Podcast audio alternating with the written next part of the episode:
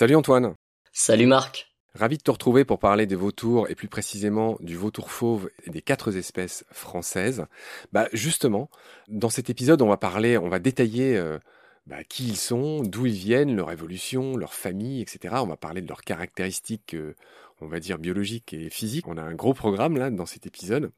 Donc il y a quatre espèces et l'espèce phare entre guillemets, c'est l'objet de votre livre chez Delachaux et Niestlé euh, consacré au vautour fauve, c'est le titre du livre, le vautour fauve, Gyps fulvus, de son nom scientifique.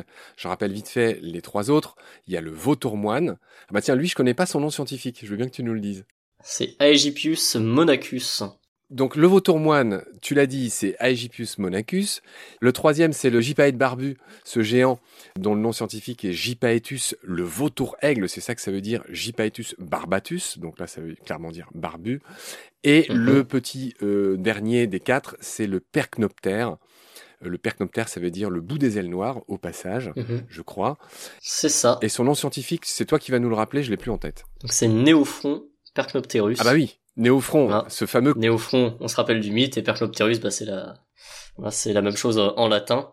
Alors d'ailleurs, c'est un nom euh, assez marrant hein, parce que c'est le du coup le vautour qui a le bout des ailes noires littéralement. Vous pouvez regarder un petit peu les, les vautours, euh, ils ont tous le bout des ailes noires. Ouais, ouais. Je sais pas qui a donné ce nom. En parlant de bout d'ailes et de noms, je voulais, je voulais aussi parce que j'ai peur de, de l'oublier. Encore une fois, votre livre est surtout dédié aux vautours fauves, qui constituent l'immense majorité des populations de vautours en Europe et en France en particulier. Et je voulais parler de son nom dans les autres langues, j'ai trouvé ça très intéressant, avant d'en revenir aux particularités euh, biologiques des vautours. En français, le nom vernaculaire du vautour fauve, bah, c'est ça, c'est vautour fauve. Est-ce que tu connais le nom anglais du vautour fauve? C'est Griffon, non? C'est le Vulture Griffon, chez nous d'ailleurs, il s'appelait aussi anciennement le griffon. Voilà, et le griffon ne fait pas du tout référence à ses serres, à ses griffes, il fait référence à l'animal mythologique, le griffon. Donc son nom en anglais vient de là, vulture. D'ailleurs, au passage, le vulture anglais vient du vautour français, du mot vautour français, donc vulture griffon. En espagnol, buitre leonado, encore un joli nom, ça veut dire le vautour à la robe de lion, j'imagine. En allemand, c'est très intéressant aussi. Il s'appelle le Gänsegeier, c'est-à-dire le vautour des oies. Est-ce que tu sais pourquoi il s'appelle le vautour des oies, le vautour euh, fauve en allemand? Eh bien, très franchement, pas du tout. Eh ben moi non plus. Je me demande si ça a pas un rapport avec sa silhouette, avec son grand cou. Euh... Ouais, je dirais que ça a à voir avec ça, de par mes, mes vagues souvenirs. Ce qui me paraîtrait le plus logique. Ouais, d'accord. On a dit les noms de cette célébrité dans les autres langues, on va dire, euh, européennes. Je te propose de nous donner une idée de combien il y en a, de où on peut les voir, la base quoi pour chacune des quatre espèces. À l'heure actuelle, on a quatre espèces. Il faut savoir qu'on peut en voir euh, d'autres. Donc on a d'abord le vautour fauve. Donc lui, il y a à peu près 2000 couples à l'heure actuelle. Voilà, il s'est bien bien remis depuis son extinction. Il a une belle expansion. Il est présent sur euh, tous les massifs montagneux de la partie sud de la France, dans les Pyrénées, le massif central, les Préalpes, les Alpes. Ensuite, on a le vautour moine. Alors là, il y en a beaucoup moins. On est autour d'une cinquantaine de couples, à peu près, peut-être un petit peu plus, à l'échelle nationale, dont en gros les deux tiers se situent, euh, pareil, dans le sud massif central, euh, au niveau des Causses et alentours. Ensuite, on va avoir le euh, vautour percnoptère. Alors lui, il est plus diffus. voilà, il va pas vraiment nicher en colonie, il fait des nids un peu plus lâches. On va le retrouver en gros sur l'arc méditerranéen, et on est autour d'une centaine de couples à l'échelle nationale pour l'instant. Et enfin, on a le gypaète barbu, donc lui qui est toujours en cours de réintroduction, avec une cinquantaine de couples, je crois que c'est une trentaine dans les Pyrénées et une vingtaine à peu près dans les Alpes, ce qui augmente très très euh, timidement au fil des ans. Antoine, merci pour ce rappel. Alors attention, à chaque fois on parle en termes de couple, c'est assez confusant pour le commun des mortels dont je suis. Pour avoir la population, il faut multiplier par combien à peu près, pour avoir une idée de la population totale? Alors donc pour avoir une idée à peu près de la population, ce qui est compliqué hein, parce que les individus ça va, ça vient et c'est pour ça qu'on parle en termes de couple parce que c'est la population qui est fixée et qu'on connaît. Mais en gros, faut multiplier par 2,5, 3 pour tenir compte bah, donc des deux individus qui forment le couple, mais aussi des jeunes de l'année, des immatures qui sont pas encore reproducteurs et des éventuels adultes qui ne sont pas appareillés, donc qui sont pas en couple, qui sont célibataires. Donc quand tu dis qu'il y, y, a à peu près 2000 couples de vautours fauves en France, ça veut dire quoi? Ça veut dire qu'en tout, il y a entre 5 et 6 000 euh, individus C'est ça, en gros. Sachant que voilà, les individus qu'on a en France, bah, il y a une partie des nôtres qui vont euh, se balader euh, dans les Alpes ou en Espagne, et pareil, il y a une partie des, surtout chez nous, pas mal d'Espagnols, surtout qui viennent en France. Les populations à un instant T, c'est assez compliqué à évaluer, puisque les individus sont très très très mobiles, surtout chez les vautours. Mais voilà, en gros, c'est à peu près ça l'ordre d'idée. Antoine, euh, tu as mentionné l'Espagne, je pense qu'il faut qu'on dise un mot dessus. Euh, L'Espagne, je ne sais pas comment dire, c'est le sanctuaire des vautours, de certaines espèces dans le monde, en tout cas en Europe. Je pense aux vautours moines, par exemple. Il me semble que 85% des effectifs totaux de vautours moines sont en Espagne. 75% des effectifs en Europe. Il y a énormément plus de vautours en Espagne qu'en France. J'aimerais que tu prennes le temps de nous expliquer pourquoi, comment, combien il y en a? Enfin, parle-nous un peu de ce pays miraculeux pour les vautours qu'est l'Espagne et pour d'autres espèces. Hein. Il y a beaucoup plus de loups, d'ours en Espagne qu'en France, hein, au passage. Alors ouais, la population euh, à l'heure actuelle, elle est un peu plus que dix fois plus importante que la nôtre au niveau national pour euh, l'Espagne, sachant qu'en plus il faut rajouter un petit peu quelques-uns vers le Portugal.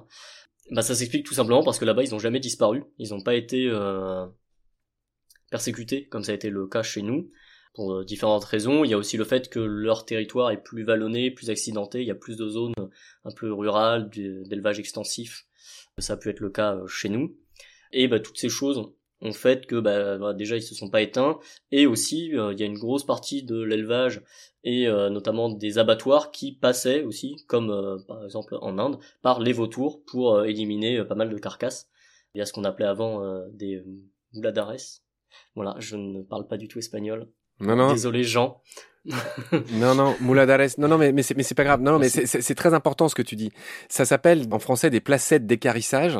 Et en Espagne, jusqu'en 2006, il y avait une grande coutume qui consistait à offrir les carcasses destinées à l'écarissage aux vautours. Sauf qu'en 2006, il y a eu un brutal coup d'arrêt. J'aimerais que tu nous parles de cette grosse catastrophe pour les vautours euh, à cette époque en Espagne.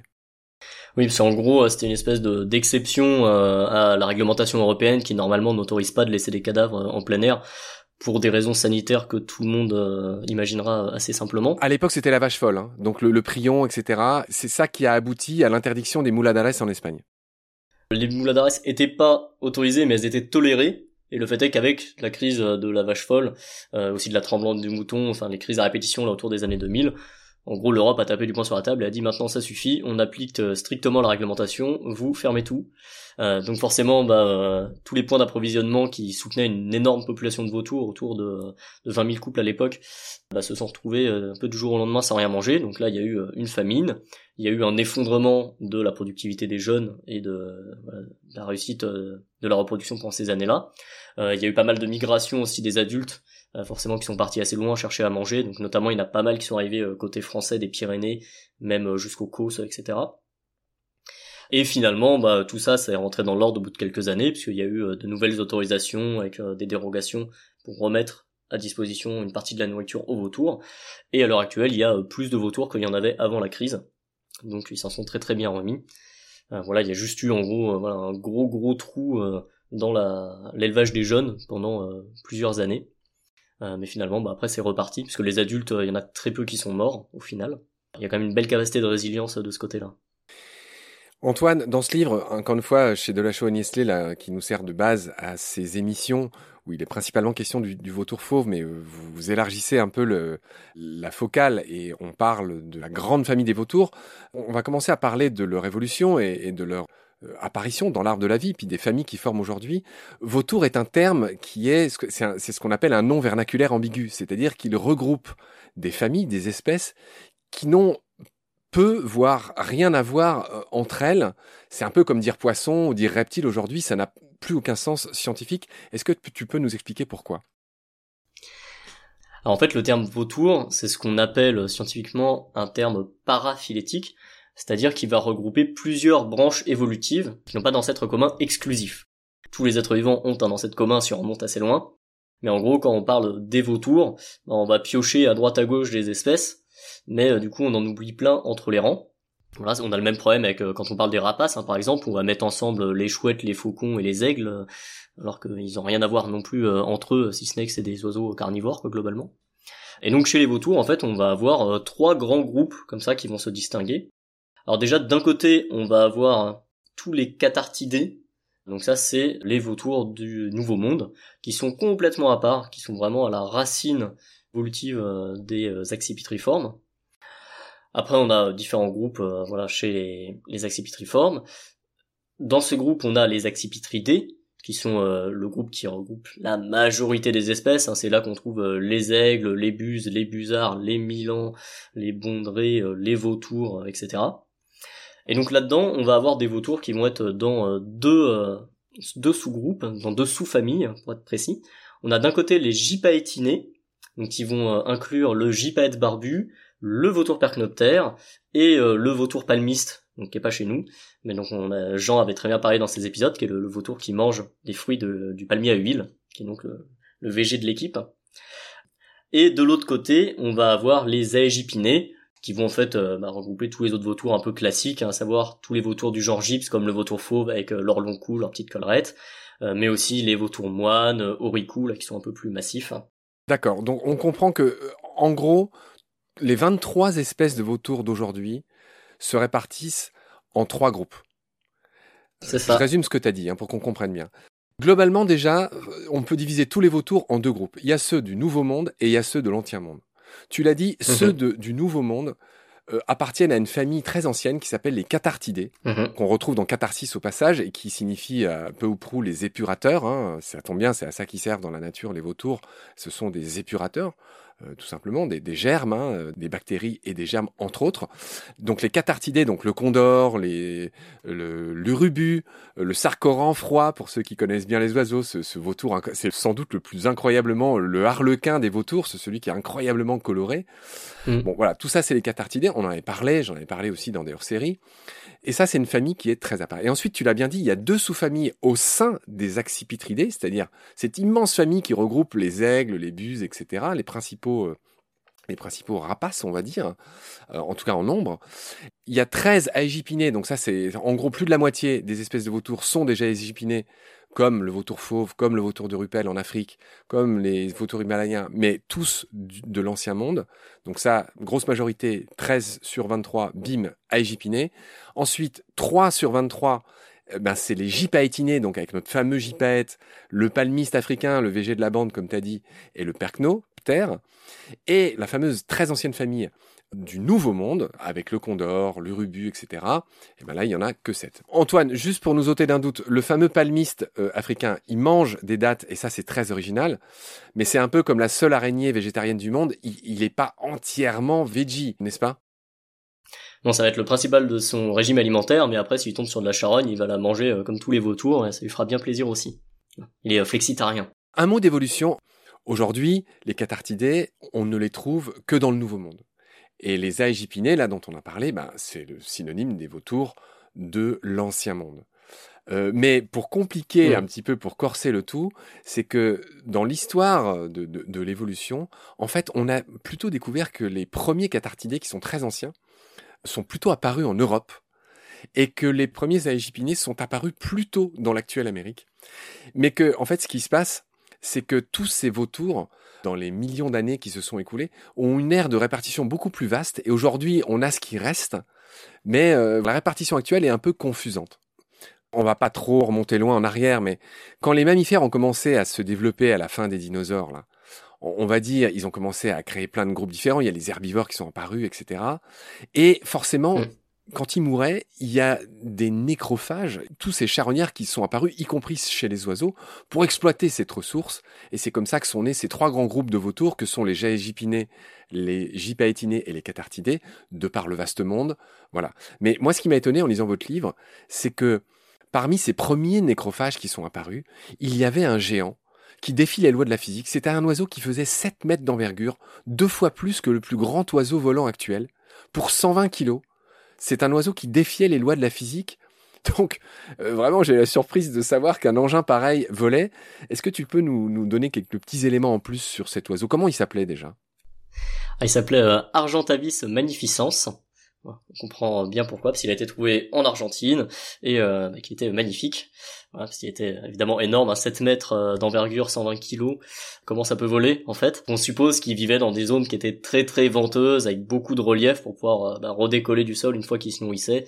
De mammifères, pareil, qui devaient être très très imposants euh, pour réussir à amener suffisamment d'énergie à un tel organisme.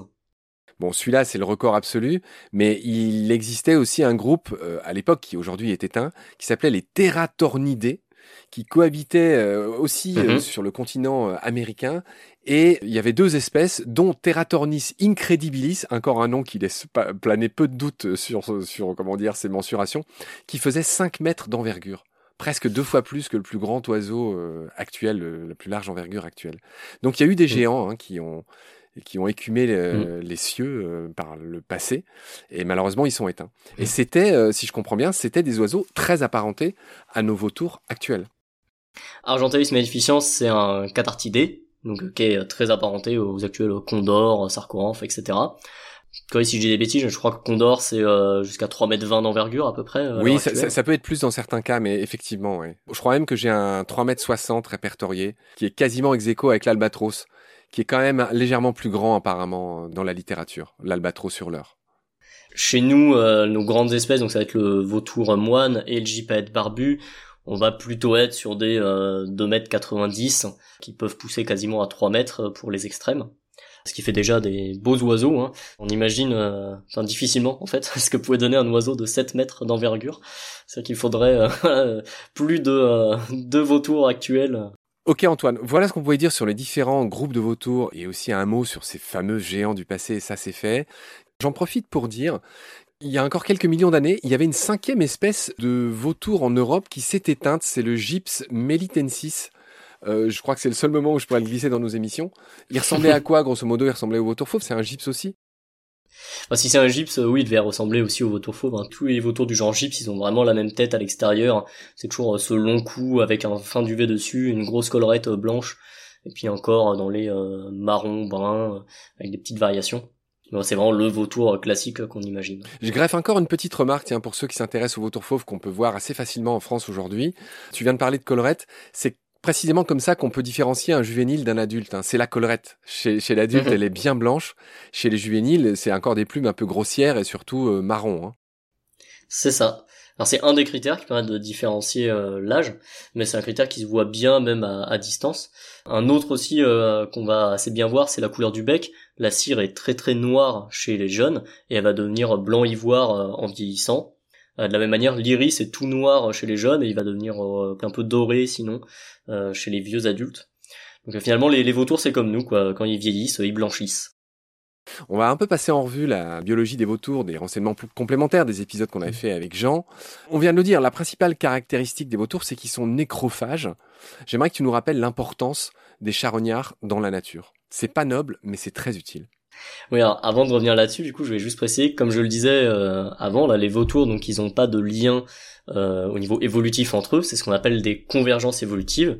Et justement, ce qui va les définir, c'est que c'est des oiseaux qui se sont adaptés à la nécrophagie, donc un régime à base de charogne. Donc ils vont pas euh, tuer euh, leur proie, euh, et, mais les consommer déjà mortes, ce qui implique euh, bah, différentes choses hein, au niveau des adaptations. C'est un que la ressource elle est euh, en général très rare, les cadavres on tombe dessus euh, moins souvent que des animaux euh, vivants. Elle est éphémère, c'est pareil, hein, un cheval par exemple ça peut vivre 20 ans, mais une fois qu'il est mort en général en quelques jours, semaines, euh, il n'en reste plus rien.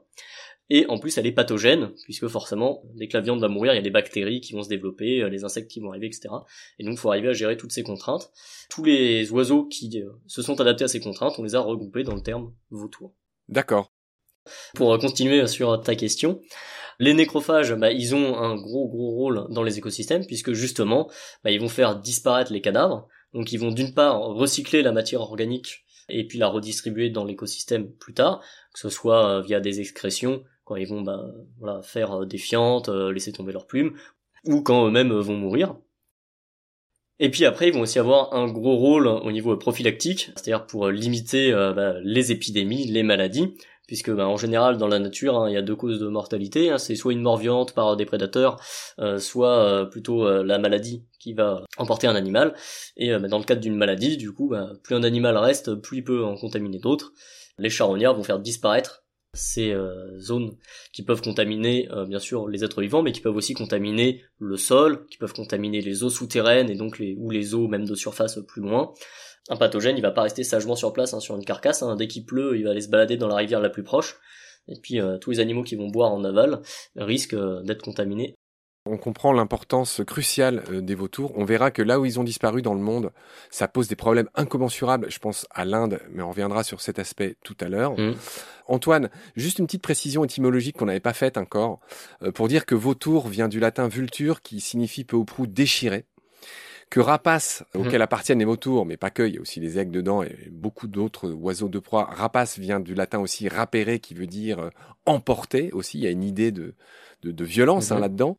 J'aimerais qu'on parle de leur vue.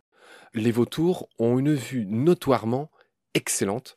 Et j'aimerais que tu commences, en parlant de leurs yeux, par nous expliquer ce regard dur qu'ils ont avec cette arcade sourcilière développée, qui a un rôle en fait. Elle sert à quelque chose. Et oui, euh, les vautours, comme pas mal de rapaces hein, d'ailleurs, on dit souvent qu'ils ont un regard un peu sévère, qui est dû euh, à cette arcade sourcilière très prononcée. On dirait un peu qu'ils sont toujours en train de froncer les sourcils finalement. Ça, ça leur permet, euh, quand ils sont en vol, de pas être éblouis par le soleil. Simplement, en gros, leurs yeux, ils vont regarder le sol, s'ils cherchent des proies au sol. Bon, là, en l'occurrence, leurs proies, c'est des cadavres qui bougent pas, mais bon, ils ont quand même besoin de voir ce qui se passe en dessous.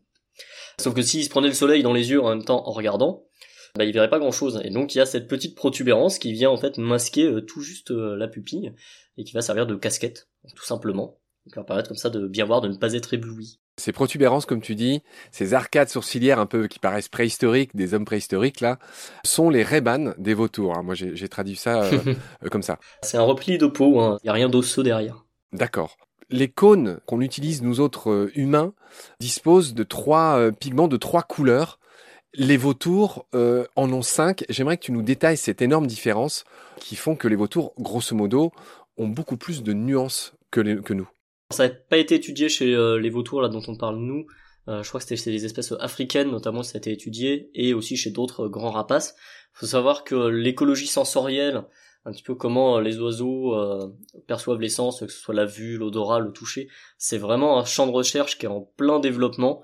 Donc euh, bah, je, suis désolé par avance pour mon mois du futur, je vais sans doute dire plein de trucs faux, c'est ce qu'on en connaît actuellement. En tout cas c'est cool de voir que c'est un champ qui bouge là depuis quelques années.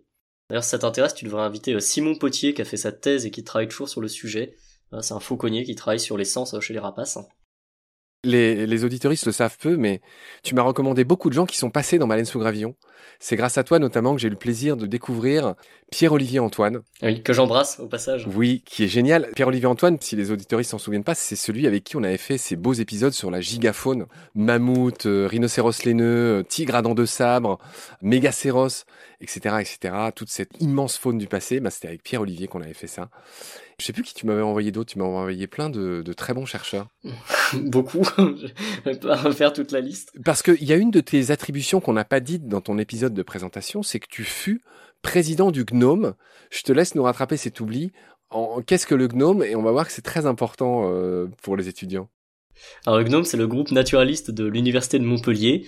C'est une asso bah, qui fait euh, du naturalisme et qui propose des conférences, des sorties, des ateliers d'identification pour euh, apprendre bah, à faire un petit peu du terrain, à voir comment ça se passe dehors. C'est vrai que les bancs de la fac sont en général assez théoriques et il n'y a pas beaucoup de sorties de terrain et donc nous on essaie de compenser euh, un petit peu ça dans l'asso. Euh, Je passe un petit bonjour à tous les anciens et actuels gnomes qui nous écoutent. Les gnomes, d'accord. G-N-A-U-M pour le gnome. Voilà, ça c'est dit. On va en revenir à nos vautours, Antoine. Donc on l'a dit, une vue perçante. Ce que j'ai appris aussi en lisant votre livre, c'est que évidemment, le vautour est fait pour regarder ce qui se passe au sol, donc il n'est pas gêné par le soleil grâce à ses protubérances, mais il a aussi un champ de vision qui fait que en vol, s'il fait pas un effort, le vautour voit pas ce qu'il y a devant lui. Parle-nous un peu de sa vision monoculaire, binoculaire. Explique-nous un Mm. peu comment voit un vautour.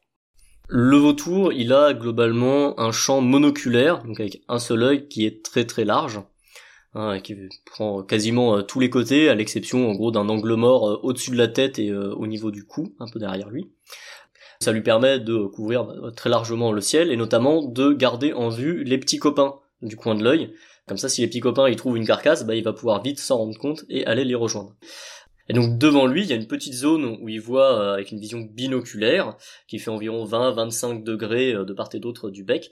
Ça, ça tombe bien parce que c'est en gros la bande de terre qui est juste sous lui quand il prospecte. Donc là où il va chercher de la nourriture et où il va avoir une précision un peu accrue. Et aussi, forcément, c'est ce qui va permettre de bien jauger la distance euh, pendant les curées euh, pour euh, s'approcher, pour, pour voler quand il arrive proche d'une paroi, etc. Pour ceux qui seraient pas au fait de ces différences, ce qu'on voit avec un seul œil, c'est monoculaire. Souvent, ça permet d'explorer un champ large. La vision binoculaire permet une meilleure appréciation des distances, ce qui est très important pour les prédateurs, que n'est pas le vautour. Hein. Mais c'est quand même très utile au vautour, tu l'as dit, pour euh, toutes ces questions d'atterrissage, de jauger les distances, etc. Donc la vision binoculaire, c'est à ça qu'elle sert. Je voulais juste le rappeler euh, au passage. Mmh. Ah, c'est vrai que chez nous, on l'oublie un petit peu parce que nous, on a une vision qui est très très binoculaire et la partie périphérique est quasiment absente. C'est un peu des contours, mais il y a beaucoup d'animaux en fait qui ont une vision essentiellement monoculaire. Et il y en a chez qui ça monte à son paroxysme. Hein. Si on prend par exemple la barge à queue noire, elle, elle a carrément une vision à 360 degrés, avec une légère vision monoculaire au niveau du bec, devant, mais aussi derrière la tête. Il y a des champs de vision dans la nature qui sont assez extraordinaires. Euh, le vautour, lui, c'est un petit peu plus resserré, il voit pas non plus de tous les côtés. Mais c'est vrai que la plupart des animaux ont un champ de vision qui est quand même beaucoup plus large que le nôtre. Il y a plein d'animaux comme ça qui ont un champ monoculaire en fait beaucoup plus étendu que le champ de vision binoculaire. Ils sont plus habitués à ça. Et c'est le cas euh, chez les vautours. Oui, en gros, pour faire simple, quand on est une proie, je pense aux zèbres, on va dans un immense champ bah, pour voir tout ce qui se passe si jamais y a un lion qui arrive ou quoi. Mais ce même lion, lui, il a les deux yeux sur le devant de la face, contrairement aux herbivores qui sont souvent sur les côtés parce qu'il a besoin de bien apprécier les distances pour euh, lancer son attaque, euh, savoir combien de temps ça va durer, bim bam boum. Et donc mm. en gros c'est ça, c'est pas tout comme ça, mais c'est un peu le principe général. Oui, dans les grandes lignes, ouais. Ouais. Et donc euh, nos vautours, comme je disais, ils ont une zone aveugle en fait au-dessus de la tête. Et donc quand il va se mettre en vol, bah, il va incliner sa tête un peu vers le bas pour regarder le sol et chercher des carcasses. Il incline d'environ 60 degrés. Et donc la zone aveugle qui a été au-dessus de sa tête, bah, elle se retrouve dans la direction de son vol. Alors ça c'est pas trop gênant puisque euh, dans la vie de tous les jours normalement quand un vautour il vole il vole euh, haut et donc il euh, n'y a pas d'obstacle sauf si on met des, éoliennes ou des câbles électriques. D'accord. Antoine, avant d'enchaîner sur la reproduction, j'aimerais que tu nous dises un mot de l'odorat chez les vautours. Apparemment il y a, une vraie différence entre le nouveau monde et l'ancien monde. Hmm. Alors l'odorat, c'est un truc où les recherches progressent pas mal en ce moment. Avant, on pensait qu'il y en avait pas chez les oiseaux, même en général. Très vite, on s'est rendu compte qu'il y a des espèces qui étaient bien sensibles à l'odorat, notamment euh, les urubus, qui sont des vautours euh, du Nouveau Monde. Euh, eux, ils sont très très sensibles. les condors ou sarcoremphes sont beaucoup moins sensibles déjà, alors que c'est quand même des catartidés. Chez nous, bah, les vautours apparaissent pas sensibles à l'odorat. en tout cas, ce qui est sûr, c'est qu'ils prospectent pas à l'aide de l'odorat. C'est pas grâce à ça qu'ils vont repérer des carcasses, c'est tout à la vue. Mais ils ont toutes les structures qui leur permettent d'avoir un odorat, qui leur permettent de, de sentir, normalement que ce soit au niveau mécanique ou cérébrale, on va dire. Et il y a quand même quelques indices qui tendent à montrer qu'ils auraient quand même un petit odorat à courte portée. Et ça, c'est un champ un peu à explorer, de voir à, quel point euh, cet odorat euh, est développé euh, ou non, à quel point il peut servir parce que aussi ça pourrait avoir des utilités pour euh, le couple, pour euh, reconnaître le petit ou le nid, euh, ça pourrait avoir des utilités pour les parades ou ce genre de trucs. Alors là c'est que des suppositions, mais disons que ça c'est des choses qu'on observe chez d'autres oiseaux, et si on les cherche pas on risque pas forcément de les trouver. On va un peu détailler leur, physique, si j'ose dire, notamment tous ceux qui, bah, notre fameux vautour fauve, dont le nom de genre est gypse, qui vient du grec qui signifie bec crochu. Hein. Euh, mhm. Ils ont un, bec en effet crochu, mais il n'est pas aussi acéré qu'on pourrait le croire, comme celui des aigles par exemple. En fait, vous dites dans ce livre qu'il sert surtout de pied de biche. Qu'est-ce que ça veut dire? Alors c'est le cas aussi pour celui des aigles. Les rapaces ils tuent avec leurs serres. C'est les serres qui vont être vraiment affûtées, qui vont être tranchantes. Le bec, si on regarde hein, chez les rapaces, il a cette forme très recourbée, bah, comme un pied de biche, il va permettre d'aller chercher euh, les muscles, de passer sous les tendons, de les décoller de l'os, donc de sortir des gros lambeaux de chair pour pouvoir ensuite les consommer. Donc ça a vraiment un rôle pour dépecer en fait les bêtes, aller chercher la nourriture. Ça n'a pas de rôle en général dans la mise à mort. Euh. D'accord, c'est bien compris. Donc ils sont tranchants, mais ils sont pas aussi tranchants que ça. C'est un peu la nuance. Enfin, en tout cas, c'est ce que vous dites. Leur rôle est surtout mm. d'aller chercher les choses et voilà de faire levier, quoi. Ouais, les, les becs sont pas tranchants à proprement parler. En fait, c'est juste qu'après les vautours, ils ont quand même un coup euh, qui est assez fort. Donc quand ils vont tirer avec, ils vont pouvoir mettre vraiment de la force et à plusieurs, ils vont réussir à déchirer de la peau, euh, des, des gros lambeaux de chair. Mais le bec en lui-même, on risque pas de se couper si on le manipule. Hein. C'est pas du tout acéré à ce point, euh, même de se piquer. enfin, c'est comme leurs serres, c'est pareil, ils sont pas acérés du tout comme tout après si vous prenez un gros chien qui a des grosses griffes elles sont pas pointues mais si vous mettez un coup de patte avec vous allez quand même un peu le sentir passer mais ça va pas vous lacérer quoi. Euh, bah, c'est un peu pareil voilà ce, bec et, euh, et, ses griffes. C'est bon c'est des trucs euh, durs. Il y a de la force dedans mais c'est pas des cutters quoi On va aborder un autre point très important concernant les vautours, y compris vautours fauves, mais c'est pareil pour certains autres, enfin même pour tous les autres. Contrairement à nous, par exemple, ou à d'autres animaux, les vautours n'ont quasiment pas de bactéries dans leur intestin. Ils ont une autre manière de venir à bout de ce qu'ils mangent. Explique-nous euh, cette grosse différence. Oui, alors c'est pas une différence qui est propre euh, d'ailleurs que aux vautours, hein, mais qui est propre finalement à pas mal d'oiseaux, c'est qu'ils vont avoir une digestion beaucoup plus chimique, alors que nous on va beaucoup plus utiliser euh, des bactéries symbiotes qui vont dégrader la matière, qui vont la faire fermenter. Eux, voilà, ça va être vraiment des variations de pH très très importantes qui vont bah, faire littéralement fondre la matière et qui va ensuite la rendre assimilable. Donc dans le cadre des vautours, hein, on est la plupart de l'appareil digestif a un pH euh, neutre, voire légèrement basique, autour de 7, 7,5. Et par contre, dans l'estomac, là, on va avoir un gros cisaillement, puisqu'on a un pH qui va passer entre 1 et 1,5. Donc euh, quand les trucs passent d'un pH très neutre à d'un seul coup euh, une acidité d'1,5, le choc est tel que ça va tuer à peu près tous les pathogènes connus, que ce soit l'anthrax, la peste et d'autres joyeusetés. De là euh, vient bah, du coup leur rôle prophylactique, hein, puisque euh, tout ce qu'ils vont ingérer en termes de pathogènes, bah, ça va être détruit dans leur système digestif. Ça va pas ressortir derrière, ils vont pas propager une maladie en allant fianter euh, plus loin par exemple. Ils ont un système digestif qui est très court. Hein. Chez un vautour fauve, c'est à peu près 3 mètres. Donc euh, forcément ça laisse aussi moins de place pour que les bactéries puissent se mettre. Ils ont un transit qui est aussi très rapide, autour d'environ 3 heures. C'est-à-dire qu'entre l'entrée des nutriments et leur sortie ou leur assimilation, bah, il se passe 3 heures. Pareil, ça laisse pas le temps aux bactéries de se multiplier dans le système digestif. Donc c'est toutes ces petites adaptations qui vont faire qu'ils peuvent manger des trucs euh, en état euh, clairement avarié. Antoine, puisqu'on parle de manger, les vautours, tu l'as dit, des carcasses, il n'y en a pas des masses. Ils mangent pas souvent. Donc tu dis qu'ils mangent très vite et que c'est digéré très vite. Mais alors du coup, la plupart du temps, ils sont en mode de jeûne euh, finalement. C'est ça. Un vautour, en gros, il va faire deux à trois repas par semaine en cas d'abondance de nourriture. S'il n'y a pas euh, de nourriture, bah, il va pouvoir jeûner euh, très facilement pendant deux jusqu'à trois semaines même. Après trois semaines, ça va commencer à se compliquer. Là, il y aura des vraies répercussions physiologiques. Bon, cela dit, il y a beaucoup d'espèces hein, quand même qui sont capables de jeûner plus ou moins longtemps. Même euh, nous, normalement, on peut jeûner à peu près deux semaines. On n'aura pas de séquelles derrière euh, si euh, ça se passe bien et qu'on remange plus tard. Ouais. les vautours, ils sont particulièrement adaptés à ça. Ils ont plein de systèmes pour économiser leur énergie. Lesquels? Quand ils vont commencer à manquer de nourriture, très vite, leur température corporelle, par exemple, va commencer à diminuer. Donc bah ça, ça réduit le métabolisme de base, donc les besoins qu'ils ont. Ils ont de base aussi une méthode pour se déplacer qui est très très économe puisqu'ils vont euh, quasiment pas battre des ailes. Hein. Ils battent des ailes en gros pour décoller et atterrir. Et après, une fois qu'ils sont en vol, ils vont utiliser uniquement les courants d'air. Et donc un vautour, quand il est euh, en vol, la planée euh, qu'il est lancé, ben, en fait, il va utiliser autant d'énergie que quand il est posé sur son rocher à attendre. Donc voilà, ce qui va lui demander un effort, c'est finalement juste d'aller se jeter dans le vide. Et après, ce qui prend aussi beaucoup d'énergie, c'est de manger, puisque là, bah, il faut se battre contre les congénères, il faut courir dans tous les sens. Et notre vautour n'aime pas ça.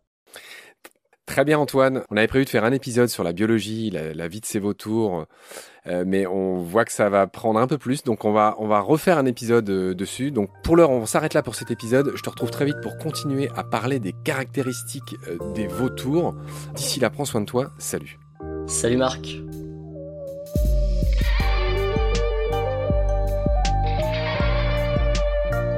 C'est la fin de cet épisode. Merci de l'avoir suivi. Pour continuer, nous avons besoin de votre soutien.